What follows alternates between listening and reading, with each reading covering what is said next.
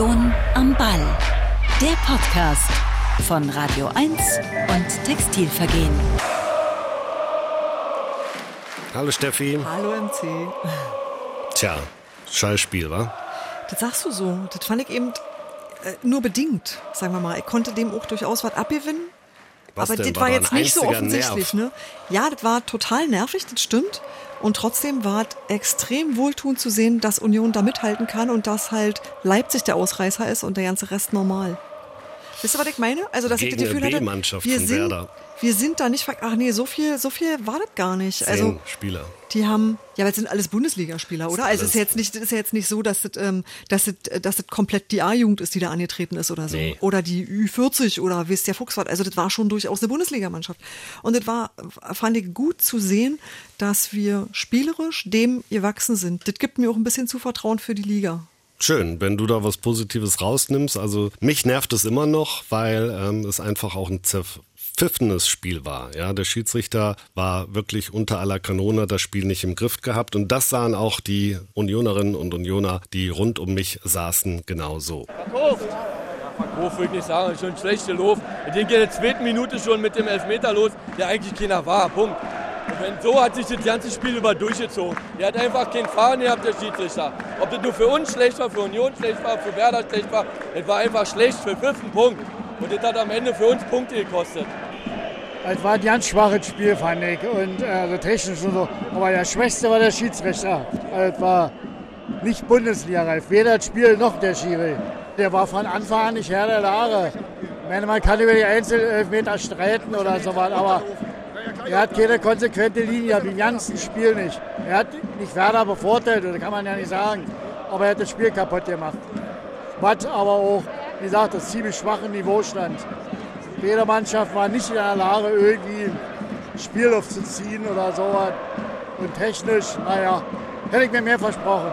Von beiden. Ja, ist eigentlich nicht der Fußball, den wir wollen. War zwei so eine zwei werfen Videoentscheidung, einfach weiterlaufen lassen und Fußball spielen lassen, die Jungs. Das ist Fußball, wa? Aber so hättest du Halbzeit nur nicht an und dann, naja, am Ende hat der Deutliche gewonnen. Mit ein bisschen schlechte Gewissen für Bremen, ne? ein bisschen Lehrgeld haben wir auch gezahlt, wa? Ja, ein bisschen Lehrgeld war schon, ne? Ich kann gleich mal hinter mir aber die Ecke ist drin. super spannend. Also ich fand es richtig spannend, tatsächlich. macht keinen Spaß, so, so viele Unterbrechungen. Ja, was soll ich sagen? Es, äh, ich bin ein bisschen enttäuscht auf jeden Fall. Es wäre locker auf jeden Fall ein Unentschieden drin gewesen. Aber war natürlich auch sehr verrückt. Drei Elfer, ein gehaltener Elfer, zwei gelb-rote Karten. War ein ganz schöner Kampf, aber schon schade. Aber Union hat sich vielleicht auch ein bisschen zu sehr über den gehaltenen Elfer gefreut, ne? Auf jeden Fall, klar. Hätten natürlich schnell umschalten müssen. Da war noch so viel Adrenalin in 11 Meter gehalten, haben sich noch gefreut und kriegen das Ding rein. Das geht natürlich gar nicht. ne? Dieses, ist euch öfter schon aufgefallen, einfach mal dieses schnelle Umschalten. Einfach auch aus einem, aus einem Angriff, der abgefangen wird und man will einen Foul Foul haben, ein vermeintliches. Und vier Spieler bleiben stehen und der Rest läuft nicht zurück. Also dieses Umschaltspiel, das müssen die unbedingt verbessern. Also, ich bin ja kein Fachmann, aber so sieht's aus. So sieht's aus, sagt er. Union Berlin verliert 1 zu 2 gegen Werder Bremen am vierten Spieltag der Bundesliga-Saison 2019-20, der ersten in der Geschichte des ersten FC Union Berlin. Und man hat vorher gesagt, äh, jetzt ist es vielleicht Alltag. Und ich finde, glaube ich, ich dachte nach den zwei Elfern bei Union gibt's einfach keinen Alltag. Ja. Erst gab's die Klatsche, dann die Hoffnung, dann den Triumph und jetzt den Nerv. Also alles irgendwie besondere Es Spiele. ist von allem was dabei gewesen. Ich teile übrigens den Unmut über den Schiedsrichter, als das, was er abgeliefert hat. Aber trotzdem muss ich mal sagen, ja, Union hatte die Möglichkeit, auch dieses Spiel zu gewinnen. Das ist richtig. Also auch viele, ich würde jetzt nicht sagen, der Schiedsrichter ist schuld daran, dass das so doof war. Also der ist schuld daran, dass das so zerfahren war, das schon. Aber ähm, Union hatte auch genug eigene Chancen und hat, Union kann an sich auch Ecken verteidigen. Das ist auch, also, das wäre auch in diesem Spiel möglich gewesen. Also, das ist schon so, dass man das Spiel auch hätte gewinnen können, aber aus eigener Kraft und äh, dass der Schiedsrichter eben, das hat irgendjemand in den, äh, in dem Beitrag eben auch gesagt, das war nicht sozusagen der Schiedsrichter, der parteiisch war, sondern das war für alle gleich blöd. Also alle hatten die gleichen Voraussetzungen. Ja, bei der Ecke haben sie einfach gepennt. Ja, das Ja. hat mich so ein bisschen an Liverpool gegen Barcelona, wo die Ecke ausgeführt wird und die Spieler von Barca stehen noch im Strafraum und dann ist der Ball drin. Und bei Union, das siehst du auch dann bei den Fernsehbildern, wie Gikiewicz sich zurecht feiern lässt, ja, also so in King Kong Pose mit den Armen hoch und zwei kommen gleich von hinten und von vorne und rammeln ihn an. Da liegt der Ball aber schon an der Eckfahne. Genau. Ja, das war einfach Genau. mal Das grün einfach hinter den Ohren, wenn man mal Moment verschlafen, ja. bei Werder bleiben will, ja. Und also ich habe auch nicht die Chancen gesehen, Steffi. Ich habe gesehen, dass äh, Anderson und Polter in der Schlussphase Ja. noch gute Chancen hatten zu dem Ausgleich. Aber ich gehe mit dem Fan mit, der sagt zerfahrenes und zerpfiffenes Spiel. Ja, erst zerpfiffen, dann zerfahren. Keine Mannschaft hat richtig Plan gehabt in dem Spiel. Keine Mannschaft hat eine Druckphase aufbauen können. Keine Mannschaft hat über drei, vier Spielzüge hinweg ein bisschen Können letztlich auch gezeigt. das nicht Gefühl, dass sich was verbessert hat, als Andi Gogia eingewechselt wurde? Also Doch, ja schon. Doch. Gut. Ja, das auf jeden Fall. Nein, und in der Schlussphase, da muss auch noch was gehen. Und da wäre auch Ja. ein Unentschieden verdient gewesen. Genau. Ja, ja. Na, Subotic, ja, hier, ich guck nochmal auf Stadionheft. Kopf und Herz müssen eine Einheit bilden. Das, war dann wohl trotzdem- nicht ganz so der Fall beim trotzdem Einstieg. ein Ne? fantastischer Typ. Naja, aber ähm, Da bleiben wir mal bei der meine, Sache. meine Jungs haben gestern gesagt, wäre die gleiche Geschichte irgendwo mitten auf dem Rasen passiert und der äh, Gegenspieler wäre nicht in die Bande gekracht oder so, dann hätte man so einen Foul auch anders bewertet. Ja, der ist da hart Ja, drin gegangen. klar, aber der ist da hart ist drin ja nun mal nicht. Und ja, und das ist dann auch, ähm, das kann man dann auch geben. Das ist übrigens auch was, was man vielleicht dazu sagen muss. Ähm, bis auf den ersten Elfer waren die Schiedsrichterentscheidungen mit auch mit Hilfe und so weiter alle vertretbar. Da war, da waren welche sicherlich dabei, wo du sagen kannst, hätte man vielleicht auch anders machen können. Aber trotzdem waren die nicht falsch. Und das muss man dabei auch im Hinterkopf behalten. Wisst ihr, dass das einfach, wenn man sich nochmal anguckt. Ich habe mir übrigens ähm, auch, äh, ich sagte das jetzt so im Brustton der Überzeugung, ich habe nachgefragt bei Colinas Erben, weil wenn ich den Eindruck habe, ich weiß jetzt nicht, was hier gerade passiert ist, dann frage ich auch gerne mal nach. Es gibt Colinas Erben, den Schiedsrichter-Podcast und Alex Feuerherd hat eine Kolumne bei NTV und er hat tatsächlich diese ganzen Entscheidungen nochmal aufgedröselt. Und ähm, ich schmeiße das nachher in Twitter mit rein oder so. Aber letzten Endes kommt er zu dem Schluss und das ist eine Bewertung, die ich teile, weil ich die Argumente nachvollziehen kann, dass bis auf Nummer eins alle Entscheidungen in Ordnung waren. Ja, war auch so. Aber das ist eben der, ne, das ist eben der Auftakt. Das ist den Sieger kannst du auch am Start erkennen. Und wenn es ein Scheißspiel wird, dann siehst du es in der ersten Szene, dann siehst du es nach zwei Minuten oder was weiß ich. Hier jetzt, ne, machen wir nochmal atmosphärisch. Jetzt Werder-Fans jubeln. Elfer, ne?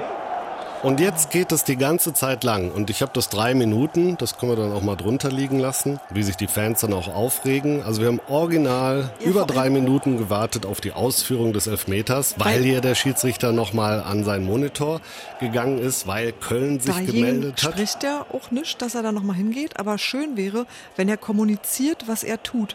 Denn ich glaube, auch auf dem Platz war nicht jedem klar, was denn jetzt, Elfmeter oder nicht Elfmeter? Und ähm, der Spieler, der ausführen wollte und auch Rafa Gikiewicz, die standen ja schon da und haben gedacht, na gut, der hat jetzt gesagt Elfmeter, also machen wir Elfmeter. Ja, Klar, was denn Ball, nun? lag, ja- der Ball lag ja Genau. auf dem Punkt. Genau. Und dann hat es halt sehr lange gedauert, bis er zu verstehen gegeben hat, dass er das jetzt nochmal prüfen möchte. Da kommen wir gleich zu. Wir sind jetzt schon bei fast einer Minute. Furchtbar. Und du stehst da und weißt einfach nicht, was da unten jetzt passiert oder nicht passiert, weil Genau, du die kriegst Unioner keine, pfeifen, Genau. die ja. Werder-Fans Wissen auch nicht so genau, ja. Anforderungsrufen. Immer noch liegt der Ball auf dem Punkt. Und jetzt geht der Schiedsrichter gleich erst weg. Wir sind jetzt schon bei 1,20 knapp. So lange braucht er, um festzustellen, dass er das nochmal gucken soll. So Also lange meine, bekommen, oh. brauchen die in Köln, bis sie ihn mal rufen mit seinem, hier, mit seinem Knopf im Ohr. Was soll denn das? Ja.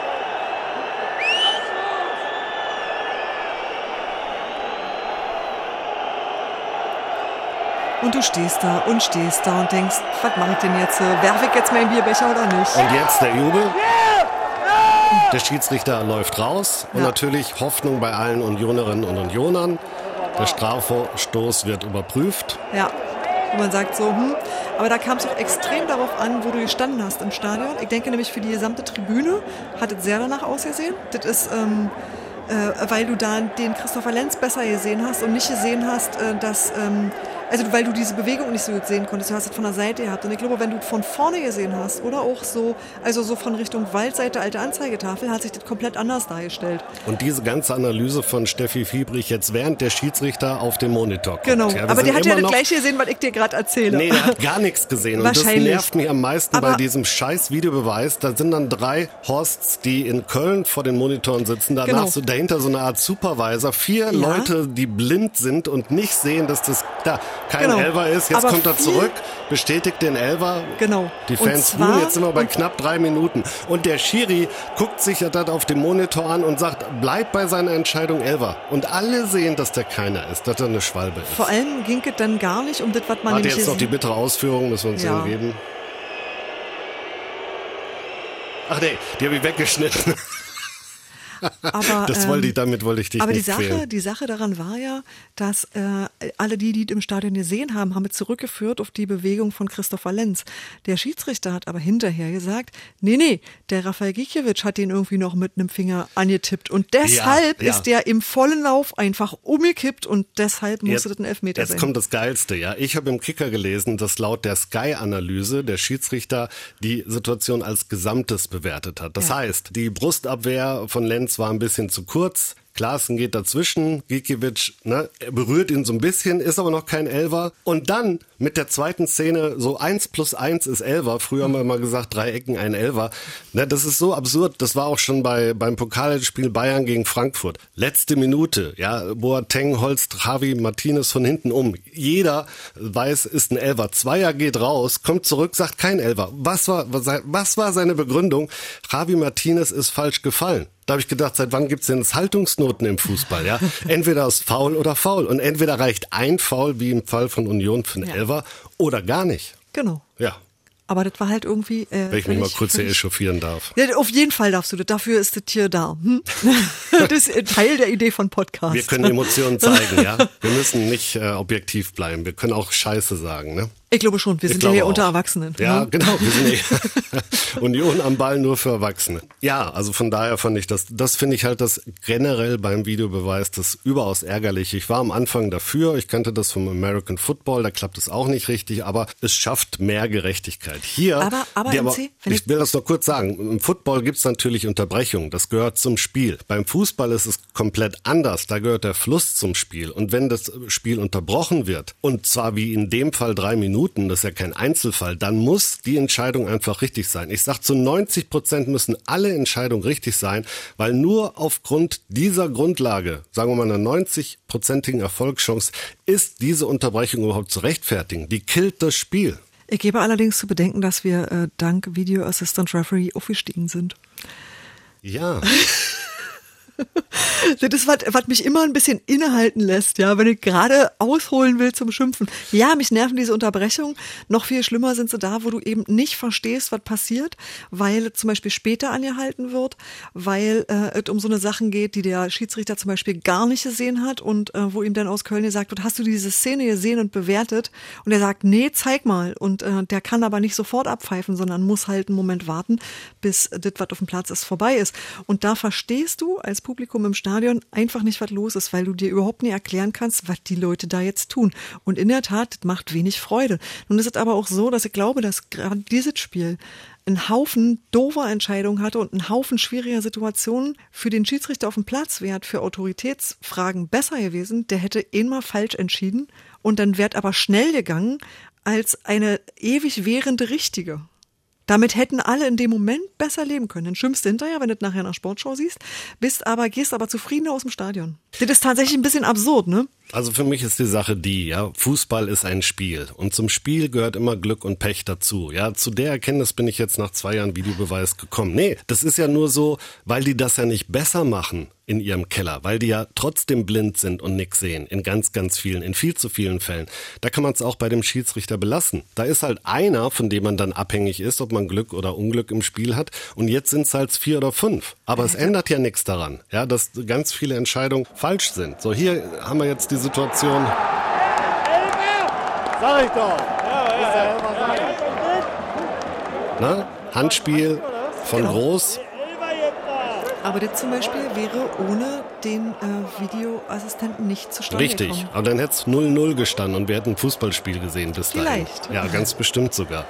Hier wusste auch keiner, ja. Ich habe gedacht, okay, wenn er rausläuft, ich habe es hier auch nochmal zu meinem Kumpel gesagt, siehst du, elf Meter, weil der muss ja rauslaufen. Die Szene war ja so, es gab keinen Foul und nix, man hat gar nichts nee. gesehen. Also, ja, kann es nur ein Handspiel gewesen sein und dann gab es eben auch den Elfmeter. Das dauert jetzt natürlich auch nochmal seine guten zwei Minuten in dem Ja. Fall nur. Ja, diese Zeit wird auch nicht annähernd nachgespielt. Wie viel Nachspielzeit dann? Noch vier Minuten. Minuten. Nee, nee, in der ach so, ersten ja, Halbzeit. Ja. Der So, und wir haben jetzt schon hier dokumentiert, dass wir schon allein bei den beiden Elfmeter-Entscheidungen kommen wir schon auf fünf Minuten warten. Nur dadurch. Ja. Torjubel zählt normalerweise 30 Sekunden, glaube ich, pro Tor. Müsste, Oh, Das ja. wusste ich ja nicht. Ja, müsste also noch Fun mal eine Facts Minute. mit Radio 1, toll. Jetzt wird die Entscheidung ist gerade bestätigt worden. Elfer für Union. Ah, der war schon drin. Für den ersten FC Union Berlin. Torschütze, unsere Nummer 10, Sebastian. Neuer Spielstand, erster FC Union Berlin. Werder Bremen. Und niemand vergessen.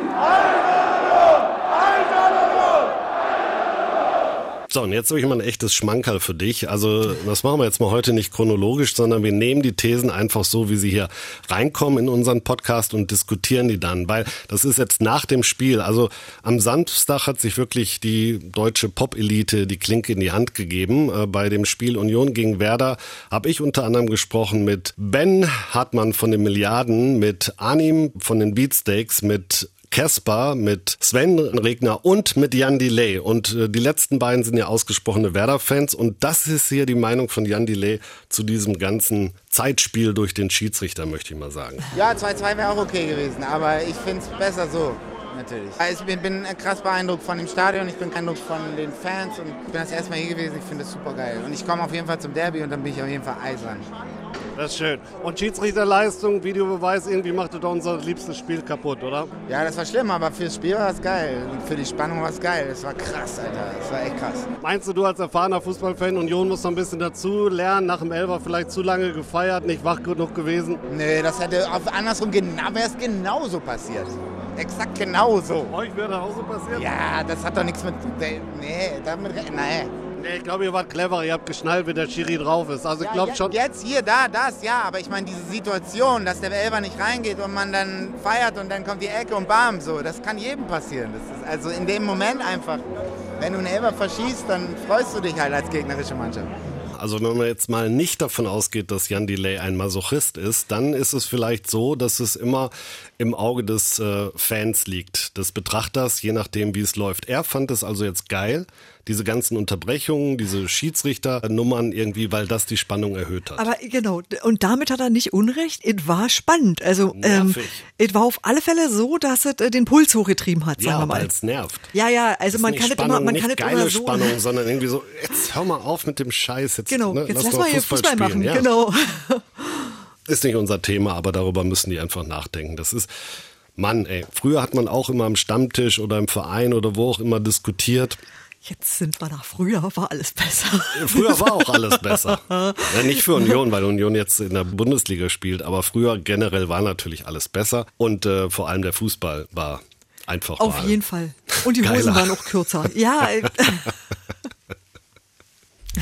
Was sagt äh, Christian dazu? Wir begrüßen an diesem eher traurigen Montag den Stadionsprecher und Kommunikationschef des ersten FC Union Berlin, Christian Arbeit. Hallo Christian. hallo Christian. Hallo, guten Morgen. Hi. Du klingst dann immer schon wieder gut. Ja, das habe ich schon bewundert nach der Klatsche gegen Leipzig. Ja, was sagst du?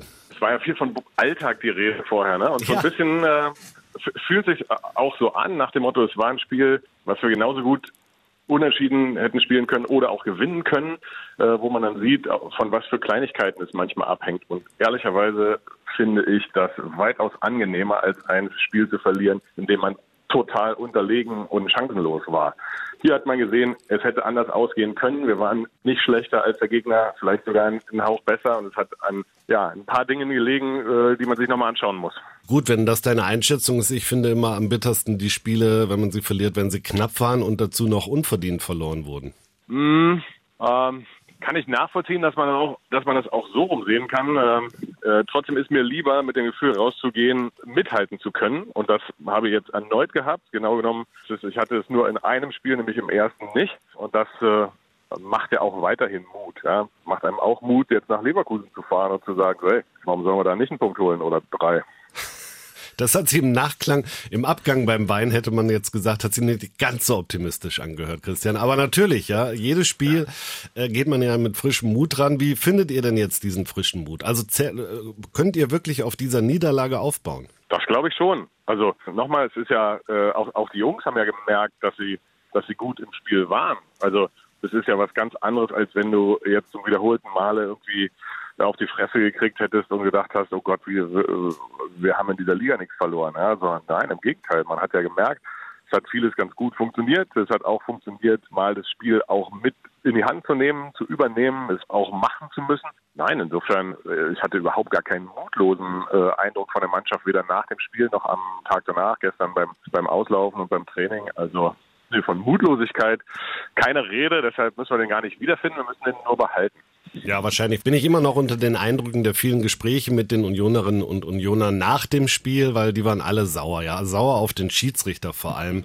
Haben auch gesagt, war kein gutes Spiel, hätten sich mehr erwartet, aber Ne? Beide Mannschaften haben nicht richtig Zugriff gekriegt, war so der Tenor. Aber vor allem hat der Schiedsrichter das Spiel zerpfiffen. Jetzt mal gar nicht irgendwie, klar, der erste Elfer war kein Elfer, wissen wir. Aber die Meinung war nicht, dass er parteiisch war, sondern dass er das Spiel nicht im Griff gehabt hat. Du wirst jetzt wahrscheinlich als Kommunikationschef dich ein bisschen zurückhalten, aber dennoch die Frage an dich, das machen die Profis ja auch so. Herr Arbeit, wie beurteilen Sie die Schiedsrichterleistung?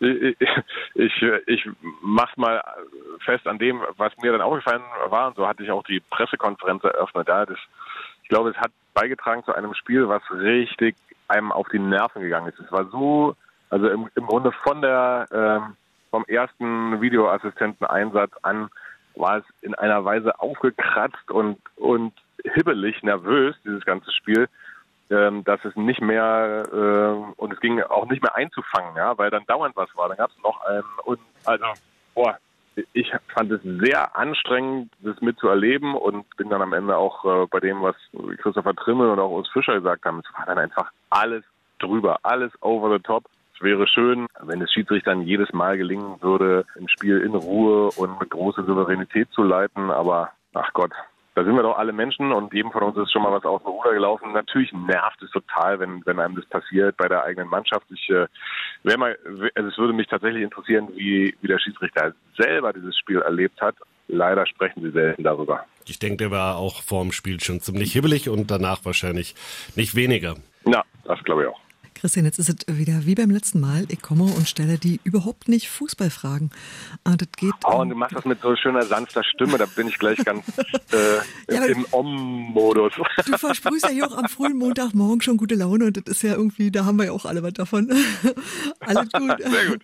Ähm, Dirk Zingler hat äh, in einem Beitrag, der jetzt beim ZDF ausgestrahlt wurde, gesagt, wir sind inzwischen bei 31.000 Mitgliedern angekommen. Stimmt das so? also, äh, wenn der Präsident das im Fernsehen dann, gesagt dann hat, so, ne? dann, dann, ist das natürlich so. Nein, es ist ja, ist ja so, dass äh, permanent Leute eintreten. Ja? Und äh, die Verkündung des 30.000. Mitgliedes ist auch schon wieder ein paar Tage her. Und äh, ich sag mal so, bisher hört es nicht auf. Okay, genau, das war wir, die Frage. Die Frage war genau, genau, ist die Tendenz weiterhin Wachstum? Und ähm, das ja. bedeutet natürlich gleichzeitig auch, dass weiterhin Leute gerne ins Stadion wollen und dass uns dieses Ticket-Thema einfach verfolgt. Ich denke, das werden wir noch ganz, ganz oft haben. Und ähm, wir haben die Frage gekriegt, ob der Verein mhm. sich eigentlich kümmert um diese Schwarzmarktgeschichten, also um äh, Tickets, die bei eBay verkauft werden für unfassbar viel Geld, ob man sich da jetzt äh, dran beteiligen muss, weil sowieso niemand was dagegen tut, wenn man nur ganz dringend hin will, ob das eher eine Scheißidee ist, ob ihr die aufkauft, ob es dafür irgendwelche Sanktionen gibt. Und das gebe ich jetzt mhm. einfach an dich weiter. Ja, gerne. Jeder Fall, den wir selber entdecken oder der uns zugetragen wird, dem gehen wir auch nach. Das heißt, wir haben äh, nicht wenige dieser Auktionen auch schon zum recht schnell zum Erliegen gebracht. Gilt übrigens auch für andere Themen. Ja, wer, wer auf Facebook ist und sieht, was da immer an äh, seltsamen Merchandising-Artikeln äh, von irgendwelchen karibischen Online-Shops äh, angeboten wird, auch da versuchen wir gegenzusteuern. Da ist es allerdings viel, viel schwieriger. Bei den Ticketthemen äh, kann ich einfach nur darum bitten, uns, wer solche Links, solche Aktionen entdeckt, auf die Gefahr hin, dass wir sie schon fünfmal geschickt bekommen haben, einfach äh, bitte den Link kopieren, uns schicken an zeughaus.fc-union-berlin.de, dann gehen wir jedem einzelnen Hinweis nach. Das war schon die Frage für diese Woche. Danke, Christian. Aber das ist so, äh, das interessiert mich dann schon, weil ich weiß auch von Borussia Mönchengladbach zum Beispiel, die haben dann die Karten gekauft und sperren lassen. Das heißt, die Leute, die gekommen sind, mit den gesperrten Karten kamen dann auch nicht rein. Das trifft natürlich dann auch Fans, ähm, die eigentlich verzweifelt sind, die viel Geld ausgeben, um beim Spiel dabei zu sein. Also eigentlich nicht den richtigen. Muss man dann so weit gehen, solche Maßnahmen ergreifen, um das Bewusstsein für den Schwarzmarkt einfach zu verändern? Naja, es, äh, es zeigt auf jeden Fall mal, wie kompliziert das ganze Thema eigentlich ist. Ja. Ähm, du sagst es ja genau richtig, jemand schnappt sich dann vielleicht seine sein übrig gebliebenes Geld und sagt, ich will unbedingt auf, oh, keine Ahnung, von diesem Spiel träume ich schon mein ganzes Leben äh, und jetzt gebe ich Summe X dafür aus und kommt dann hier an und dann äh, dann geht die Karte nicht. Aber klar, es ist natürlich ein Weg, damit umzugehen. Besser ist es immer, und das versuchen wir zunächst, äh, diese Auktionen zu stoppen, äh, sie zu melden bei eBay, sie äh, als unrechtmäßig rausnehmen zu lassen. Alles nicht ganz einfach, weil es ja auch immer eine Zeitfrage ist, wie viel Zeit bleibt einem eigentlich noch und so weiter. Aber klar, es ist natürlich ein, ja, auch ein Drama für uns alle. Ja, es ist ja, lässt ja niemanden im Verein kalt, dass wir so viele Ticketwünsche nicht erfüllen können. Wir, wir, wir denken permanent drüber nach. Wir haben das Losverfahren auch nicht eingeführt, weil gerade irgendjemand gelesen hat, dass es sowas gibt, ja, sondern darüber nachgedacht, wie können wir es, es machen, es so gerecht wie, wie möglich äh, zu gestalten. Jetzt ist es ein bisschen, ist, ist Lottospielen gerecht? Ich weiß es gar nicht, ja. Ähm, kannst heute den Jackpot knacken und nächste Woche wieder. Mhm. Hm. Ist das dann gerecht? Nee, Tja. also das ist einfach ein Problem. Ich denke auch für den Verein, wenn man Absolut. weiß, ähm, jetzt auch mal, da werden so viele Leute jetzt Mitglieder. Man weiß natürlich, dass viele deshalb Mitglied werden, um überhaupt an der Lotterie teilnehmen zu können, um dann möglicherweise zum Schwarzmarkt zu gehen. Ne? Aber das liegt halt hm, in der Natur das, der Sache. Ne? Also das sagst du so leicht dahinten. Wissen tun wir das ja noch gar nicht so genau. Ja, also natürlich werden wir uns jetzt mal anschauen, wie viele Menschen äh, haben denn eigentlich bisher sich für ein Ticket insgesamt beworben, ja, wie, wie viele verschiedene Menschen haben an diesem Losverfahren teilgenommen, wie viele davon sind im letzten halben Jahr Mitglied geworden und so weiter. Ich bin gar nicht so sicher, dass, dass Leute nur Mitglied werden, um an der Verlosung teilnehmen zu können. Aber Nein, natürlich ähm, nicht nur, aber die gibt's auch, ja, ich kenne es auch von Bayern München, Absolut, da ja, ist ja, jetzt auch 250.000 Mitglieder und viele davon mhm. sind auch organisiert, ja, und wollen auch einfach ja. nur eine Möglichkeit haben, bezahlen anderen Menschen den Mitgliedsbeitrag, so weit geht es ja, weiß ja auch. Also wenn das dann ganz ganz hoch ja. geht, Champions League Karten, da wird alles unternommen, Klar. damit man an Karten rankommt. Ist pervers, aber gehört halt zum modernen Fußball, kann man nichts machen. Ne? Ist jetzt auch neu für Union in der Form, aber auch daran werdet ihr euch ja gewinnen müssen und Abwehrmaßnahmen entwickeln. Ne? Einfach das Stadion Bei uns zumindest wollte sagen, bei uns zumindest äh, steht ja noch eine Stadionerweiterung an, aber Bayern München kann ja schlecht ein Stadion für 250.000 Menschen bauen, ja, oder keine Ahnung, was sie bei manchen Spielen hätten. Ja, aber wenn es so an, weitergeht, an dann könntet ihr auch noch.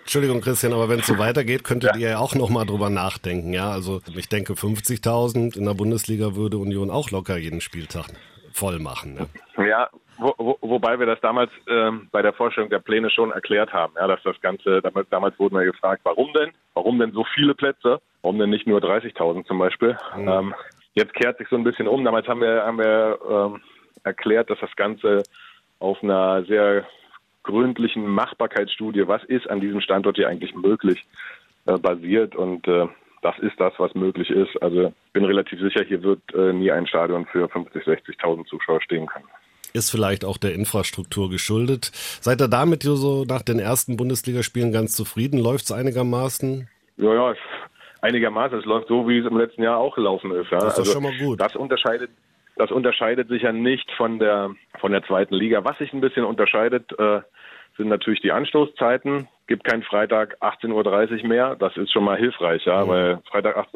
Uhr ist hier von alleine voll. Da braucht unser Spiel gar nicht dazu. ähm, Samstagnachmittag geht halbwegs. Schön ist anders, ist auch klar, ja, aber es funktioniert. Okay, dann sagen wir abschließend gute Fahrt, ja, wo wir gerade beim Thema Transport waren, in die Bay Arena und kehrt möglichst mit einem Punkt zurück. Also wir drücken die Daumen. Eisern. Ciao. Wunderbar, vielen Dank. Eisern. Tschüss. Tschüss. Ich bin, was das Spiel anbelangt, immer noch total bei Christian. Also, das hast du bestimmt gemerkt. Also, ich kann das Uni anders einschätzen. Habe ich gemerkt, haben wir jetzt einen anderen Blick drauf. Aber wir sind immer noch auch beim Thema Nerv. Also sowas nervt zum Beispiel, ja. Setzen wir das mal voraus. Ich gehe fest davon aus, dass viele Berlinerinnen und vor allem Berliner auch Mitglied werden, um an Karten ranzukommen. Möglicherweise auch mit der Absicht, die teurer weiter zu verkaufen. Das sind alles so Sachen, die nerven. Alte Unionerinnen und Unioner kommen nicht mehr rein. Ich kenne zum Beispiel einen, der verweigert das Internet. Der steht jedes Mal davor, besäuft sich. Ich spreche dann immer noch mit ihm ein bisschen und er sagt, Ich gehe hier hin seit 66. Ne? Also, und ich komme nicht mehr rein, weil ich Internet verweigere. Ja, ich mache kein Online, gar nichts, will damit nichts zu tun haben. Ich komme an keine Karte mehr ran. Dein Mann ist auch genervt, ja. Der zum Beispiel äh, ist genervt, weil, weil jetzt so viele über Union reden oder mitreden wollen. Und ja, das ist auch und- neu. Bundesliga, und wir ja. auch. Und wir will ja auch MC. Wir sind Wir ja auch, wir sind ja, natürlich. wir sind ja auch welche von denen. Kann man Union ja nicht, hat ist nicht von der Hand zu weisen. Radio 1 hat sich gleich draufgeschwungen, ja. Wir sind natürlich schon jetzt im fünften Jahr Medienpartner, aber na klar, wenn Union Berlin in der Bundesliga spielt und du bist Medienpartner, machst du natürlich noch mehr. Wir machen auf allen Ebenen mehr, unter anderem auch im Podcast. Das ist Bundesliga. Das, die, die, der Unterschied, vielleicht merkt es jetzt so langsam, der Unterschied zwischen Bundesliga und zweiter Liga, der ist eigentlich gefühlt zehn Ligen. Das stimmt. Also was der Tamtam angeht, auf jeden Fall. Und das, ist, äh, das hat mich wirklich überrascht, weil es sind ja die gleichen Leute, der gleiche Verein, das gleiche. Du, man schafft es ja nicht mehr, das alles zu lesen, zu gucken, zu hören, äh, was da drumherum produziert wird und passiert.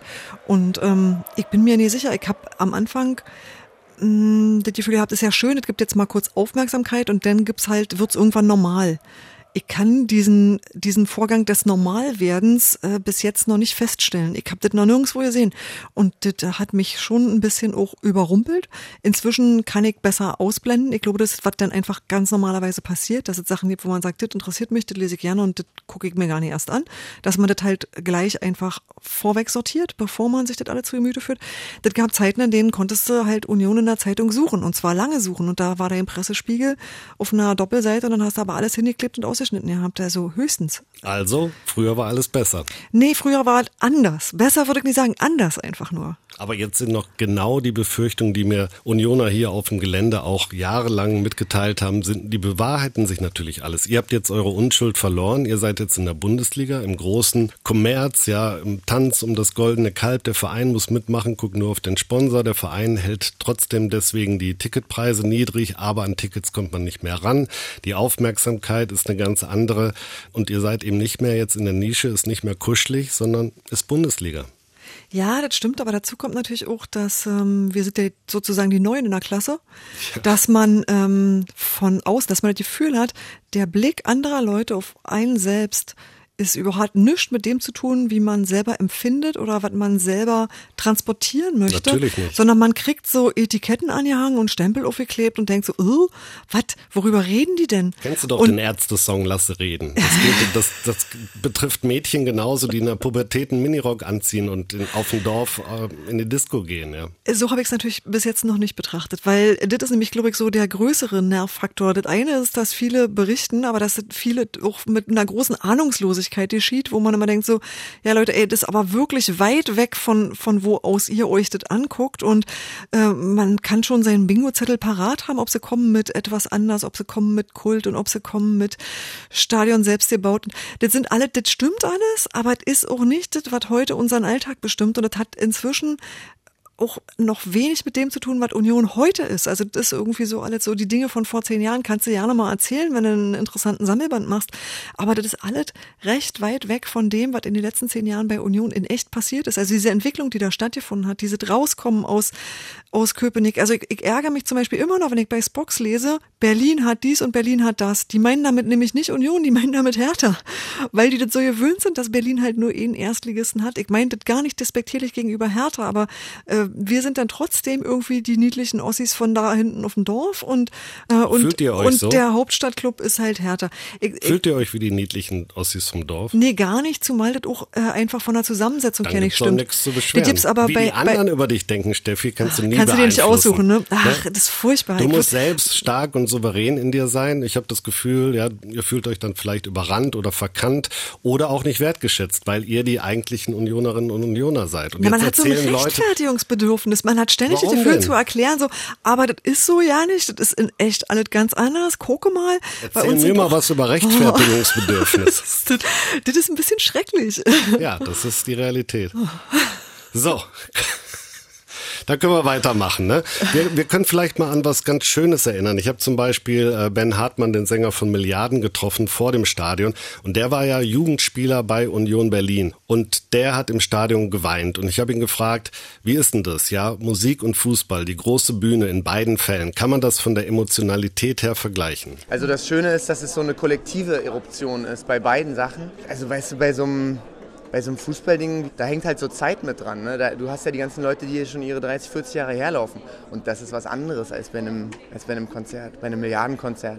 Weißt du, wenn Leute vielleicht 30, 40 Jahre zu einem Milliardenkonzert kommen und dort sozusagen ihren Orgasmus erleben, dann können wir, da, dann, dann, dann können wir vielleicht eine Art von Vergleich irgendwie erheben. Aber das war, ich weiß nicht. Also da habe ich selber geweint und so viele Leute einfach auch, auch, auch einfach angucken müssen. Letzten 20 Minuten vor dem Abpfiff war komplette Anspannung. Alle Leute haben eigentlich gar nicht mehr aufs Feld geguckt, sondern die, die wirklich die älteren Männer haben eigentlich nach oben geguckt, also mich angeguckt. Und als Abpfiff haben alle angefangen zu heulen, ohne Scheiß. Alle haben angefangen zu heulen und sind irgendwann auf diesen Rasen rüber geklettert. Das war so ein emotionaler Ausbruch. Also ich ja, so, noch, nie, noch nie so einen Aufstieg miterlebt und ja, war für mich der absolute Wahnsinn. Weil du hast so einfach Geschichte gesehen, wie die sich bewegt, in dem Moment bewegt. Du warst in dem Jetzt-Moment. Und das hast du so selten. Das hast du bei Konzerten und bei solchen Momenten auf jeden Fall. Eine Geschichte aus der guten alten Zeit. Ja, mein Freund Jakob würde sagen, wenn bei Opa der Granatsplitter juckt, ja, ist schon Vergangenheit. Ist vorbei. Ach nee, das höre ich immer noch wieder gerne. Ah. Also das muss ich mal sagen, das sind Dinge, damit kannst du mir jederzeit eine Freude machen, weil ich auch finde, dass die Perspektiven äh, da sich sehr unterscheiden und auch das, wenn man, also alle haben in dem Moment gewusst, dass wir was Großartiges miterlebt haben, aber jeder hat es ja ins Unterschiedliche sehen und hat auch auf andere Dinge geachtet und ich glaube, so zusammen gibt es dann irgendwann mal ein ganz tolles, großes Bild, finde ich schön. Ich meinte das im Hinblick von, das war der Wendepunkt. Der Aufstieg ist gleichzeitig der Wendepunkt. Ja, natürlich. Ja, schon. Aber das heißt trotzdem, dass man diese Aufstiegsgeschichten ruhig gerne erzählen Natürlich, kann. Natürlich, deswegen habe ich es doch auch hier gerne zugehört. Ich finde es toll, ja, wenn Menschen weinen beim Aufstieg. Ja, das ist doch eine großartige Sache. Und ich finde übrigens, er hat mit noch einer Sache recht. Also Fußball und ähm, Musik, die hören ganz doll zusammen und die haben auch Parallelen. Also ja, die sind vielleicht woanders zu suchen, aber trotzdem äh, ist es, betet es Popkultur auf seine Art und deswegen glaube ich, ist es doch was, was immer, was immer gut zusammengeht. Was aber wahnsinnig schwer ist, ist ein gutes Fußballlied. Da gibt's unfassbar wenig. Pass mal auf. Wohnzimmer Alte Försterei. Die Musikerloge. Genau, da sind wir nämlich bei der Schnittstelle Musik und äh, Fußballkultur und dafür bin ich ja auch so ein bisschen zuständig und da habe ich am Samstag Sven Regner getroffen, ne, Sänger von Element of Crime und SV Werder-Fan und es ist ein sehr launiges Gespräch geworden. Das ist schon super. Union spielt in derselben Liga wie Werder Bremen, besser als umgekehrt übrigens und ja, äh, ja da kann ich natürlich auch nicht fehlen. Das ist ja nett, dass ich hier auch eingeladen worden bin. Was kann ich noch tun für dich? Was ja, ich wollte jetzt nochmal das Update. Würdest du sagen, du bist jetzt Werder-Fan oder würdest du sagen, wenn du ein Fan von einer Mannschaft wärst, dann wäre Werder Bremen? Ich war eigentlich, seit ich nicht mehr in Bremen wohne, immer, war ich immer Werder-Fan. Also eigentlich in dem Moment, wo ich dann nicht mehr wohnte und nicht mehr genervt fühlte von den Leuten, ich weiß ja, wie es ist, wenn man nah dran ist und das alles so konkret ist, dann denkt man, oh, das nervt jetzt und so. Zumal ich das immer natürlich, ähm, weiß ich auch nicht, ich war damals so drauf, als ich, also ich bin mit 20 aus Bremen weg. Aber sobald ich Bremen verlassen hatte, fand ich das irgendwie gut. Dann kam ja auch die Mimis bald mit ihrem Hit immer wieder Werder Bremen und äh, deutscher Meister wird der SVW. Wo ich mich heute noch frage, warum ist das nicht Stadionhymne bei den Bremern? Das versteht kein Mensch.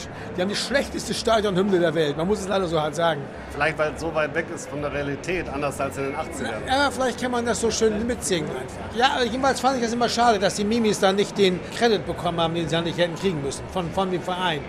Ich habe natürlich eigentlich gegen die heutige Stadionhymne überhaupt nichts gesagt. Es ist halt, das lieben die halt so. Das können sie alle jetzt singen und so. Legendär ist ja deine Geschichte. Vielleicht kannst du sie uns, unseren Podcast-Hörern mal erzählen. Was hast du gemacht während des WM-Endspiels 1974 Deutschland-Holland in München? Ich bin mit dem Fahrrad auf der Autobahn gefahren. Zu welchen Berufe? Ich wollte einfach, ich war 13 Jahre alt, ich wollte mit dem Fahrrad auf der Autobahn fahren. Und da halt überhaupt kein Auto unterwegs war, konnte man das tun. Interessante Idee, die du allerdings auch, du weißt ja, damals gab es ja autofreie Sonntage wegen der Ölkrise. Da hättest du das auch machen können, hättest das Spiel doch gucken können. Nein, da gab es Leute mit Ausnahmegenehmigung. Aber bei der, beim WM-Endspiel einfach, war einfach niemand da. Und du bist tatsächlich auf der Autobahn mit deinem Fahrrad gefahren? Das kleine Stück, ja, natürlich totale Angst, sehr logisch. Auch zu Recht, wie ich denke. Bitte nicht nachmachen zu Hause. Ist dir ein Auto begegnet auf dieser Fahrt? Ja, das kam dann ein Auto mit drei alten Damen drin. Aber das fuhr dann so an mir vorbei. Das war okay. Die fuhren auch nicht sehr schnell. Ja, ich weiß gar nicht, hatte ich jetzt einen Tipp gesagt oder habe ich weggeschnitten? Äh, Sven Regner hat getippt 2 zu 1 für Werder Bremen. Ja. Sven Regner ist Teil eines Auswärtsmobs, ja. Das finde ich faszinierend.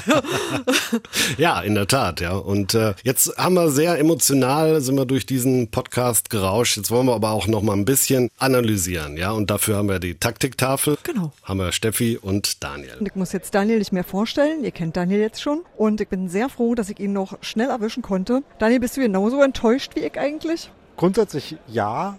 Wobei das spielerisch und vom, äh, vom Spielablauf und von der Taktik her eigentlich gar nicht enttäuschend war, weil es ziemlich genau das war, was man sich denken konnte, was passieren wird. Hast du das Gefühl gehabt, dass Bremen besser war, tatsächlich besser war? Nee, gar nicht. Ich meine, sie hatten natürlich das, äh, das Glück, dass sie am Anfang relativ schnell geführt haben, also schnell, nachdem irgendwie fünf Minuten Videobeweis war. Und dann war es halt so, dass Union irgendwie die ganze Zeit das gemacht hat, was sie nämlich, die, was sie die ganze Zeit in der Bundesliga so machen, äh, den Ball auf die Flügel spielen, da nach vorne kommen und äh, reinflanken. Das hatte nicht so ganz funktioniert. Da war ich tatsächlich äh, relativ überrascht davon, wie gut das Bremen hinbekommen hat, wo sie eigentlich eine Abwehr hatten, die so überhaupt nicht äh, zusammengehört und zusammen spielt und eigentlich nicht gewürfelt war. Aber haben dann trotzdem die Flanken ganz gut verteidigt, beziehungsweise hat dann immer so ein bisschen das Timing gefehlt bei den äh, Stürmern von Union.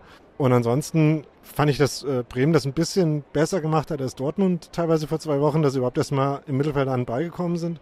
Das sah dann zumindest ein paar Mal äh, ein bisschen gefährlich aus in der ersten Halbzeit, dass sie dann so Bälle hinter Lenz und Trimmel gespielt haben. Grundsätzlich war das Bundesliga-niveaumäßig nicht ganz oben angesiedeltes Spiel, wo aber keine Mannschaft irgendwie besonders viel besser gewesen wäre als die andere. Vor allem, dass halt dann in den paar Situationen, wo Union ein Tor hätte machen können, halt dann wirklich ein bisschen Präzision gefehlt hat. Also Sebastian Andersson war das, glaube ich, der, wo Union in der Nachspielzeit eine Chance hatte und äh, Gogia dann schon überrascht war, dass er nochmal an den Ball kam und Andersson dann eben auch und den dann nicht richtig getroffen hat. Also wenn man gegen so Mannschaften wie Bremen irgendwie äh, jedes Spiel so gestalten kann, fallen da, glaube ich, ein paar Punkte runter. Wie stellst du dir das am nächsten Wochenende vor gegen Leverkusen? Ich glaube, Leverkusen ist wieder so ein Spiel, wo die noch äh, viel mehr Geschwindigkeit haben in der Offensive. Deswegen kann ich mir vorstellen, dass es da wieder noch mal ein bisschen anders aussieht, weil Union jetzt schon relativ irgendwie hoch verteidigt hat. Und ich glaube, gegen Leverkusen sieht das noch ein bisschen äh, zurückgezogener aus. Und dann wird man, glaube ich, noch mehr von diesen Kontern sehen, wo Union irgendwie irgendwie mit ein, zwei Spielern durch die ganze Hälfte durchkommen muss und das dann ja immer so ein Babonspiel ist, dann, dass man dann irgendwie Glück haben muss, dass einmal vier, Folge, äh, vier Zweikämpfe in Folge gewonnen werden. Ist mittelwahrscheinlich, aber kann schon passieren wenn man halt diese sehr alleingestellten Konter hat, muss man immer irgendwie den einen Moment äh, erwischen, wo man was Cleveres machen kann. Daniel, ich danke dir ganz herzlich und ich werde dich bestimmt nächste Woche wieder ausfragen, wenn ich darf. Ja, gerne. Bis dann. Das wäre schön. Danke auch an Daniel. Und da haben wir jetzt auch schon mal den Blick voraus auf das genau. nächste Auswärtsspiel gegen Leverkusen. Dein Tipp, oder ich sag mal meinen zuerst, ja, sonst Los, ist es ungerecht. Ich tippe diesmal auf Unentschieden, 1 zu 1. Ach, na, ich tippe ja das auch immer. Ähm. Ja, ich war, wusste ich. Bei uns ein äh, Tippspiel, dessen einzige Regel lautet immer 3 zu 0 für Union und die Punkte, die ich dabei verliere, sind Punkte der Liebe. Mhm. Ich würde trotzdem mich deinem 1-1 anschließen und das würde ich als einen äh, größeren Glücksfall betrachten. Gut, dann sind wir einfach mal in dem Fall, weil heute war es ja auch ein bisschen heftig, hier ganz harmonisch. Ja, das, das letzte Mal lagen wir dafür beide falsch, ne? Das muss man auch nochmal sagen, mhm. hätte man drüber wegsehen können, aber es steht dann weiterhin 1 zu 1, auch nach dem nächsten Spieltag zwischen uns beiden. Ich wollte noch kurz äh, Kesper, ja, der ist selten, der war noch nie in der alten Försterei, ist ja eigentlich alter Bielefelder und er hatte nur Worte des Lobes für Union. Ich fand es ein sehr bissiges Spiel auf jeden Fall. Sehr, sehr hart umkämpft. Und was ich aber äh, witzig fand, war, dass immer, wenn irgendeiner Mannschaft was Beschissenes passiert ist, direkt auf der anderen Seite auch wem was Beschissenes passiert. Gutes Karma-Spiel. Ich muss sagen, ich bin positiv überrascht von der Union, wie, wie bissig und wie stark die äh, mitkämpfen die ganze Zeit. Also gab ja viele böse Stimmen, die gesagt haben, die werden sang- und klanglos untergehen und das finde ich nicht. Die kämpfen gut, spielen gut und zeigen vor allem krassen Willen. Das finde ich sehr gut. Das heißt, du kommst wieder in die alte Försterei. Ja, ist, ist äh, aktuell näher dran als äh, zu Hause, sag ich mal. Wir haben ja äh, 2-0 gewonnen. Ne? Ja, Bielefeld mit Auswärtssieg, aber du siehst, ja, auch ein Neu-Unioner, war noch nie da, ist aber näher dran als die Heimat, also geht man dann zu Union. Das sind dann die neuen Unioner, mit denen ihr alten Unionerinnen und Unioner leben müsst. Genau, naja, werden wir tun. Na, meine ich doch. Also da ist doch noch Luft und Raum. Ich möchte das abschließen von meiner Seite aus mit dem äh, Fazit von Sven Regner, der dann schon einige Biere getrunken hatte, glaube ich, weil das war ähm, dann relativ hässlich äh, im Inhalt, aber von der Form her sehr unterhaltsam. Sein so geht das nicht, ja. Also für den Gegner das Ergebnis haargenau richtig ansagen, das ist nicht in Ordnung hier. Warum? Ich finde das völlig. äh, Es ist ja so, es hätte natürlich genauso gut auch 2 zu 1 wie die anderen ausgehen können, aber, aber die Wahrheit ist, dass das schon gerecht ist, glaube ich, dass Werder hier, weil wir, weil wir die Punkte brauchen, weißt du. Ich, meine, ich weiß Das ist nicht, ja ob- kein Grund, dass wir die Punkte brauchen. Die braucht Union ja auch. das ist für uns, für mich ist das ein wahnsinnig guter Grund. Das, die Wahrheit ist folgendes. Für Union ist es ja egal, ob sie absteigen oder drin Wie bleiben. bitte? Union will ja nicht wirklich in der ersten Liga bleiben, ist doch Quatsch. Sag mal, bist du verrückt? Das geht hier alles auf Aber- Band, was du sagst. Ja, natürlich, aber, ja, aber, aber Union wäre auch total glücklich und die hätten genauso viele Tickets verkauft, wenn sie in der zweiten Liga wären, weißt du? Ich habe hier, ich hab hier Union gegen MSV Duisburg gesehen und es war genauso. Machen wir uns doch nichts vor. Ich glaube, wir blenden Werder- an der Stelle aus, bei liebe Hörerinnen und Hörer Bremen von Union bei Werder Ball, Bremen ist es weil was Sven Regner von sich hier gibt, ist leider unqualifiziert. Ich kann Du es bist, nicht anders ich, sagen. die Tatsache ist folgende, was die wenigsten dieses, Hörer dieses, dieses Podcasts wissen, ist, der Typ, der das macht, ist eigentlich Bayern München-Fan. Um mal den wahren Schmutz irgendwie hier nach vorne Das zu ist bringen. völlig richtig. Insofern lasse ich mir da überhaupt nichts Das ist nachsagen. völlig richtig, ja. was Sven hier sagt. Ich habe mich auch schon geoutet. Sagen wir mal noch mal eine sachliche Nachfrage, die Schiedsrichterleistung. Wie bewertest du die? Jetzt mal ganz unemotional. Ich habe keine Ahnung, weil ich nichts von dem, was gepfiffen wurde, gesehen habe. Ich habe immer gerade ein Bier getrunken oder so. Ich habe also nicht gesehen. Ich, hab, ich bin viel, viel weiter weg als der und noch viel weiter weg als die Kamera. Also insofern muss ich sagen, ist es jetzt Quatsch, auf den Schiedsrichter zu schimpfen. Ich glaube, dass, dass letztendlich beide Mannschaften vom Schiedsrichter ordentlich einen mitbekommen haben. Warum auch immer und ob zu Recht oder nicht, ich kann es nicht beurteilen. Und es muss auch nicht sein. Es ist, gilt das alte Diktum von Otto Rehagel, Elfmeter ist, wenn der Schiedsrichter pfeift. Und alle anderen Fragen ergeben sich. Hat er irgendwie recht, ne? Aber ich glaube, das war, die Erklärung, ich glaube, das war die Erklärung für Abseits. Ist schon okay. Übrigens, äh, wer noch eine, eine qualifizierte, eine qualifizierte Erklärung für all dieses haben möchte, was am Wochenende so war, und zwar auch einschließlich der anderen Spiele, ja, dem kann ich den Rasenfunk sehr an, her, ans Herz legen. Das ist nämlich heute zum einen Daniel zu Gast und zum anderen geht's da einmal die Bundesliga rauf und runter. Und Union wird äh, nicht zu kurz kommen. Aber war das nicht unverschämt, dass der gesagt hat, ihr wollt ja eigentlich lieber zurück in die zweite Liga, macht keinen Unterschied Da hat er Unrecht. Tut mir leid, das stimmt einfach nicht. euch? gut, gut. Dann bin ich froh, ja. Dann äh, beschließen wir das so ab, dass Union sehr wohl ehrgeizig ist und in der ersten Liga bleiben will. Wir sind gekommen, um zu bleiben. So soll es doch sein, oder? Ist Genau. doch letztlich immer noch Fußball, Sport und irgendwann will man doch auch deutscher Meister werden. Ja, das machen wir denn danach. Erstmal versuchen wir Klassenhalt. Danke, Steffi. Immer wieder gerne.